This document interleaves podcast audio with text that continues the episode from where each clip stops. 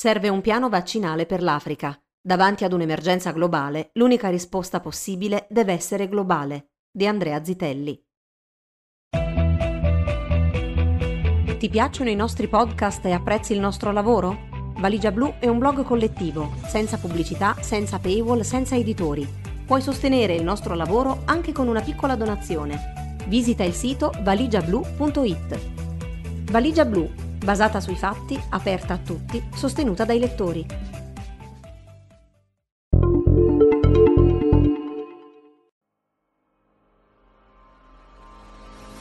Dopo un peggioramento e il ricovero in terapia intensiva ad Harare, capitale dello Zimbabwe, lo scorso 26 gennaio è morto per complicanze legate alla Covid-19 James Gita Hakim, cardiologo apprezzato, noto ricercatore sul virus dell'HIV e presidente del Dipartimento di Medicina dell'Università dello Zimbabwe.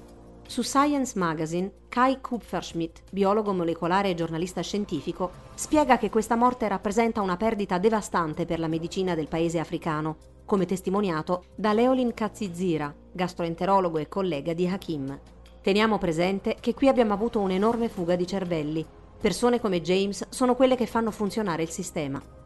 Appena il giorno prima, nello stesso ospedale, è morto sempre per la Covid-19 anche David Katzenstein, medico statunitense trasferito ad Harare dopo il suo pensionamento e divenuto direttore del Biomedical Research and Training Institute, dove sono stati formati ricercatori locali e introdotte moderne tecniche diagnostiche e di monitoraggio. Nelle ultime settimane, in Mozambico sono deceduti un anestesista, un gastroenterologo, un urologo e 2 giovani medici di medicina generale, mentre molti altri operatori sanitari sono gravemente malati. Perdite importanti in un paese che ha la proporzione tra medici e abitanti tra le più inferiori al mondo. Nel complesso, l'Africa subsahariana ha il numero più basso di medici ogni 10.000 abitanti. Queste morti, spiega ancora Kupferschmidt, evidenziano una fondamentale criticità nella risposta globale alla pandemia di nuovo coronavirus SARS-CoV-2. Da dicembre, in Europa, Asia e America, sono stati somministrati milioni di dosi di vaccini, dando priorità agli operatori sanitari, mentre fino a 2 settimane fa non un solo paese dell'Africa subsahariana aveva avviato le vaccinazioni, lasciando senza alcuna protezione i pochi operatori sanitari presenti in questi luoghi. Dalla scorsa settimana i paesi subsahariani che hanno iniziato a vaccinare sono Sudafrica, Seychelles, Ruanda, Mauritius, Zimbabwe, Senegal, Costa d'Avorio e Ghana. Per il resto, la maggior parte dei paesi nel continente africano non ha ancora iniziato una campagna di vaccinazione, e dovrà attendere fino alla fine dell'anno, scrive la BBC. Per Macidiso Moeti, direttore regionale dell'Organizzazione Mondiale della Sanità per l'Africa, è profondamente ingiusto che gli africani più vulnerabili siano costretti ad aspettare i vaccini, mentre i gruppi a basso rischio nei paesi ricchi vengono messi in sicurezza con le vaccinazioni. Come abbiamo analizzato in precedenza, i paesi più ricchi hanno infatti rapidamente prenotato dosi sufficienti per vaccinare la propria popolazione più volte. L'OMS e l'UNICEF hanno denunciato che questa strategia autolesionista costerà vite e mezzi di sostentamento e darà al virus ulteriore opportunità di mutare, eludere i vaccini e minacciare la ripresa economica globale. Il 24 febbraio l'OMS ha comunicato che l'80% delle 210 milioni di dosi somministrate di vaccini in tutto il mondo sono state somministrate fino ad ora in soli 10 paesi. Per garantire una distribuzione equa dei vaccini in tutto il mondo, indipendentemente dal potere d'acquisto di ogni singolo paese, lo scorso giugno è stato lanciato COVAX, COVID-19 Vaccine Global Access Facility, un progetto della Gavi Alliance, una cooperazione di soggetti pubblici e privati, con lo scopo di migliorare l'accesso all'immunizzazione per la popolazione umana in paesi poveri, che comprende OMS, Banca Mondiale, UNICEF e la Bill e Melinda Gates Foundation. L'obiettivo di COVAX è di mettere a disposizione entro la fine del 2021 almeno 2 miliardi di dosi di vaccino, di cui 1,3 miliardi da destinare ai paesi più poveri. COVAX negozia un prezzo per ciascun vaccino con i vari produttori. I paesi ricchi pagano il prezzo pieno negoziato, mentre quelli più poveri versano soltanto un contributo finanziario. Inoltre ci sono paesi come ad esempio la Germania, la Francia e la Spagna che sostengono finanziariamente l'approvvigionamento di vaccini per altri paesi. Il progetto COVAX ha dovuto però fare i conti con varie problematiche, come denunciato lo scorso mese dal direttore generale dell'OMS, Tedros Adhanom Ghebreyesus. Anche se parlano la lingua dell'accesso equo, alcuni paesi e aziende continuano a dare la priorità agli accordi bilaterali, aggirando COVAX, facendo salire i prezzi e tentando di saltare in prima fila. Questo è sbagliato. Inoltre, la maggior parte dei produttori ha anche dato la priorità all'approvazione normativa nei paesi ricchi, dove i profitti sono più alti, piuttosto che presentare i loro dossier all'OMS per la prequalificazione. Un approccio che mette a rischio le persone più povere e potrebbe ritardare le consegne di COVAX e creare esattamente lo scenario che COVAX vuole evitare con l'accaparramento, un mercato caotico, una risposta non coordinata e continui sconvolgimenti sociali ed economici. Appena un mese dopo, Antonio Guterres, segretario generale delle Nazioni Unite, ha affermato che i progressi sulla vaccinazione contro il nuovo coronavirus SARS-CoV-2 nel mondo sono stati selvaggiamente irregolari ed ingiusti.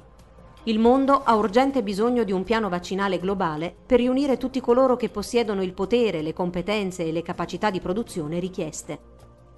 Un segnale positivo è però arrivato lo scorso 24 febbraio, con l'atterraggio di un aereo cargo all'aeroporto internazionale ghanese di 600.000 dosi di vaccino AstraZeneca, sviluppato in Gran Bretagna e prodotto in India contro il coronavirus, grazie proprio al progetto COVAX. Juliette Tuakli, medico di salute pubblica e pediatra ad Accra, capitale del Ghana, ha commentato al Washington Post che queste dosi significano che c'è speranza. 2 giorni dopo, il 26 febbraio, oltre 500.000 dosi di vaccino, sempre tramite il progetto COVAX, sono arrivate in Costa d'Avorio. Per martedì 2 marzo è prevista inoltre la consegna in Nigeria di circa 4 milioni di dosi del vaccino contro il nuovo coronavirus. A questi piccoli segnali di speranza si aggiunge la recente notizia del potenziamento del finanziamento da parte dei paesi del G7 a COVAX, arrivato a 7,5 miliardi di dollari. Il programma però resta ancora sottofinanziato. Il presidente USA Joe Biden ha messo sul piatto 4 miliardi di dollari. Importante anche il contributo della Germania con 1,5 miliardi di dollari, mentre Londra si è impegnata a donare ai paesi bisognosi tutte le sue dosi in eccesso.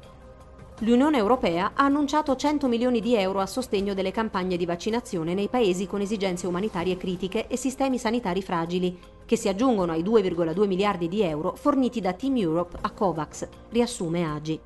Il presidente della Repubblica francese Emmanuel Macron ha proposto inoltre che Europa e Stati Uniti donino il prima possibile all'Africa 13 milioni di dosi di vaccino, in modo che si possano vaccinare i 6,5 milioni di operatori sanitari del continente. Se noi europei, americani, saremo in grado di consegnare queste 13 milioni di dosi il più in fretta possibile, allora saremo credibili.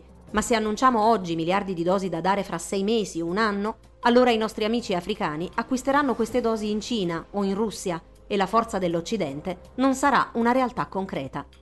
Bisogna ora vedere come intendono muoversi per il prossimo futuro gli altri paesi coinvolti. Secondo quanto riportato da diversi media, il presidente del Consiglio italiano Mario Draghi, durante il Consiglio dell'Unione Europea straordinario tenutosi in videoconferenza il 24 febbraio, avrebbe messo in rilievo un problema di credibilità nei confronti dei cittadini europei se si avviassero le donazioni in questo momento, sostenendo di comprendere in pieno le ragioni morali, ma di non essere a favore delle donazioni ora perché l'Unione è troppo indietro sulle vaccinazioni. L'Organizzazione Mondiale della Sanità, in un comunicato, ha specificato che COVAX prevede di inviare in Africa a febbraio, nella fase iniziale, 90 milioni di dosi di vaccino, sufficienti a immunizzare circa il 3% della popolazione locale più bisognosa di protezione, compresi gli operatori sanitari.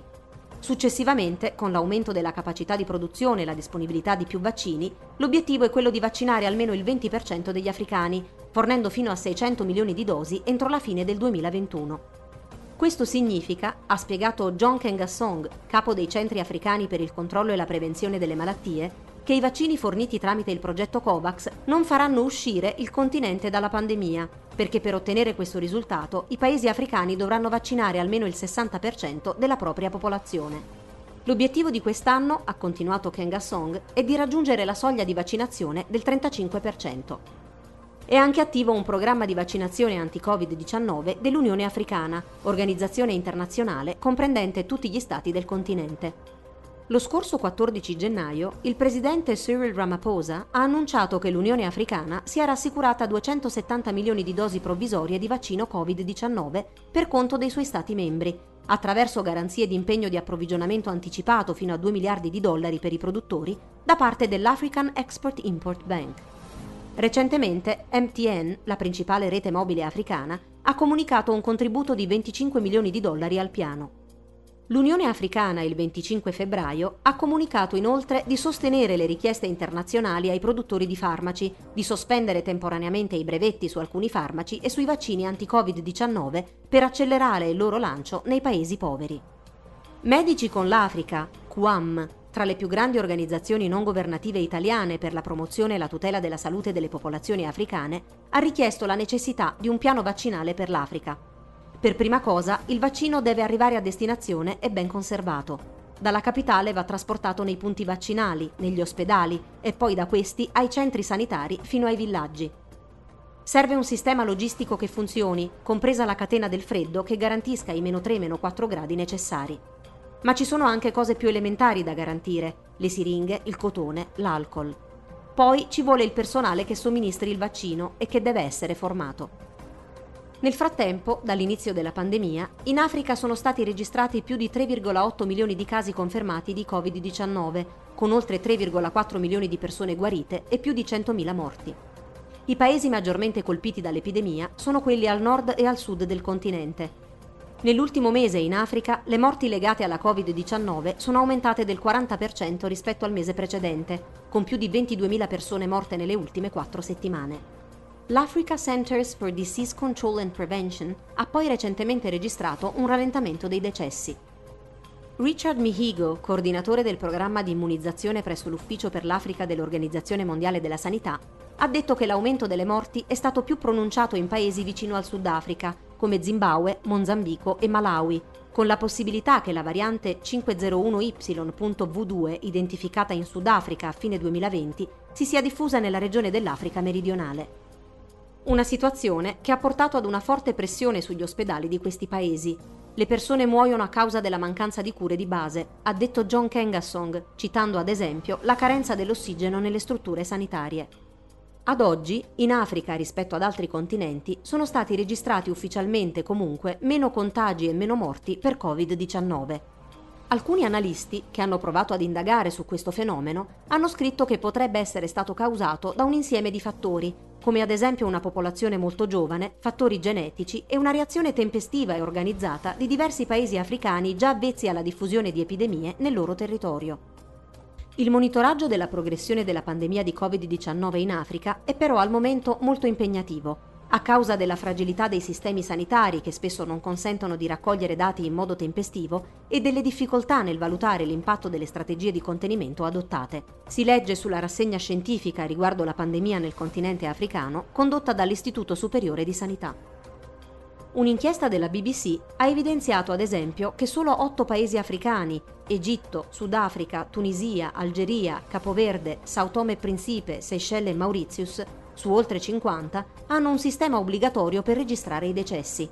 Gli altri utilizzano invece una sorta di conteggio che spesso è su carta e non è disponibile in una forma digitalizzata condivisibile. Inoltre, le informazioni possono essere utilizzate in uno specifico territorio, ma non possono calcolare le tendenze di mortalità a livello nazionale. Ciò ha ricadute, spiega ancora la BBC, nel calcolo delle morti in eccesso, cioè un indicatore chiave per studiare l'impatto della pandemia, perché aiuta a capire la perdita complessiva di vite umane causate direttamente dalla Covid-19, ma anche quelle a livello indiretto, dovute a vari fattori come i sistemi sanitari sovraccarichi, la paura di andare in ospedale e una recessione economica. L'eccesso di mortalità è una cifra che si deduce dal confronto del numero di decessi in un dato periodo di tempo con il numero di decessi attesi in quello stesso periodo in base al numero di morti registrati negli anni precedenti. Ma per ottenere questo dato ci deve essere una registrazione completa dei decessi. In Sudafrica questo, ad esempio, è stato possibile, registrando al culmine della pandemia alla fine dello scorso luglio il 54% di morti in più rispetto a quanto previsto per quello stesso periodo di tempo. Effettuare questo calcolo non è stato invece possibile per la maggior parte dei paesi del continente, perché i dati a disposizione sono scarsi. Un recente studio pubblicato sul British Medical Journal, inoltre, mette in dubbio che la pandemia di Covid-19 non abbia avuto un impatto importante sul continente africano. I risultati, pubblicati la scorsa settimana, indicano che il basso numero di infezioni e morti registrate in tutta l'Africa potrebbe derivare dalla scarsità di test effettuati, spiega Deutsche Welle. I ricercatori hanno verificato che in un obitorio di un grande ospedale universitario a Lusaka, in Zambia, poche delle persone morte erano state testate, nonostante presentassero i sintomi tipici della Covid-19. Pertanto, i casi da nuovo coronavirus SARS-CoV-2 sono stati sottostimati perché i test sono stati eseguiti di rado. Se questi dati sono generalizzabili, l'impatto della Covid-19 in Africa è stato ampiamente sottovalutato, concludono gli studiosi. Christine Jamet, direttrice delle operazioni di Médecins Sans Frontières, ha affermato che ci vorrà del tempo per stabilire il reale impatto dell'epidemia in Africa e ha aggiunto che l'idea secondo cui il continente africano sia stato sfiorato dalla pandemia di Covid-19 è sbagliata. Non bisogna infine dimenticare che la pandemia ha effetti negativi, oltre che sulla salute, anche su aspetti sociali, lavorativi ed economici, comportando l'aumento delle disuguaglianze e della povertà. Olivier De Schutter, relatore speciale delle Nazioni Unite su povertà estrema e diritti umani, lo scorso dicembre ha infatti avvertito in un'intervista ad Avvenire che l'impatto sociale più drammatico dovuto alla pandemia ci sarebbe stato nei paesi africani. Hanno scarso accesso al credito sui mercati finanziari per compensare le perdite e ampliare la protezione sociale delle categorie più fragili. Prevediamo almeno altre 25 milioni di persone in povertà estrema.